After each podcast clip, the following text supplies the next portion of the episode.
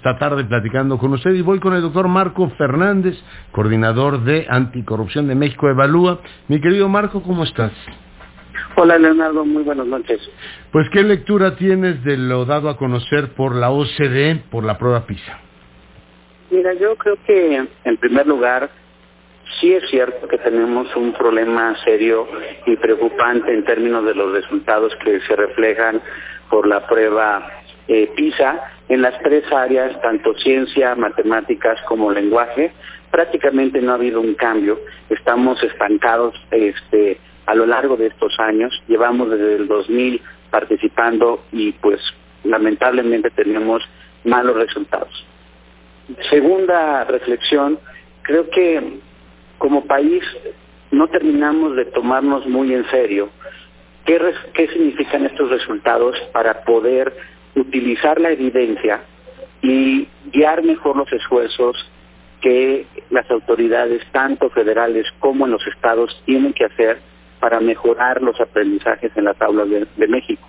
No hay continuidad en las políticas educativas, muchas de ellas están basadas con la ocurrencia o con la ideología del sexenio en turno y poco uso de la evidencia para, por ejemplo, mejorar realmente los cursos de capacitación de los docentes de forma que tengan mejores resultados en las aulas y eventualmente se observe mejores aprendizajes de los alumnos, esfuerzos realmente que se enfoquen en la primera infancia, porque sabemos, Leonardo, que eso va a tener un impacto en los chicos una vez que eh, ellos eh, crezcan y, eh, se tornen en la adolescencia, pues la parte de, primera infancia tiene un legado educativo importante y a pesar de eso seguimos recortando recursos para esta área.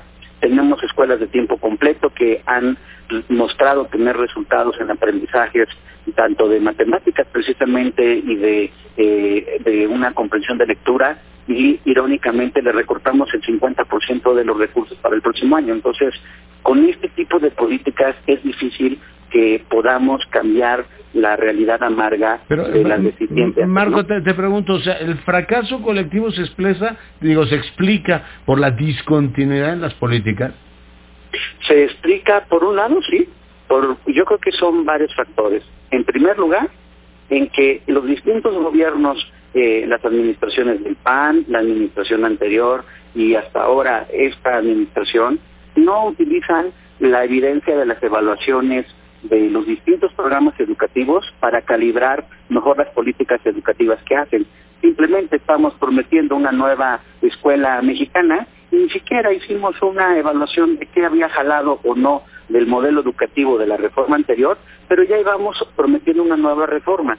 Cambios vienen en el currículum, pero no vienen cambios realmente en la forma en que capacitamos a los docentes. Y después, cuando además de que no hay continuidad, insisto, muchas veces podemos tener las mejores decisiones como gobiernos, pero no hay un uso riguroso de los resultados para poner propuestas sobre la mesa que realmente tengan fundamento de lo que va a mejorar eh, en términos de inclusión, equidad y aprendizaje de los niños y jóvenes en el país, pues, pues ahí están los resultados de estancamiento educativo.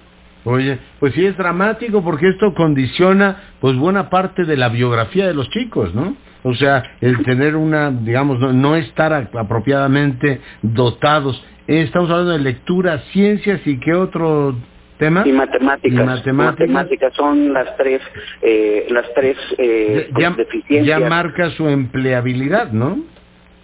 su empleabilidad y su este pues su desarrollo como personas. Cuando estamos hablando de estos resultados para los papás que nos están escuchando, significa, por ejemplo, que en términos de comprender textos largos y que los jóvenes puedan identificar cuáles son las ideas principales, cómo se conectan con otras fuentes externas de información y demás, pues ese tipo de ejercicios no lo pueden hacer. En el caso, por ejemplo, de matemáticas, no pueden utilizar sus conocimientos en esta área para, por ejemplo, eh, resolver eh, problemas o predecir ciertas situaciones a partir de cálculos matemáticos, no lo pueden hacer. Y eso sí tiene un defecto, una, consecuencia negativa, porque estamos observando incluso con el cambio tecnológico que está desplazando muchos de los trabajos que antes eran eh, pues hechos de manera con personas con poco capital humano, la urgencia de que pudiéramos formar mejor a nuestros estudiantes para enfrentar de manera exitosa estos desafíos del cambio tecnológico. Entonces, en su conjunto, cuando vemos estos resultados, es difícil no preocuparse, pero al mismo tiempo, sí creo, Leonardo, lo hemos platicado a lo largo de estos años sobre este tema, sé que te importa mucho, eh, no podemos caer en el catastrofismo educativo.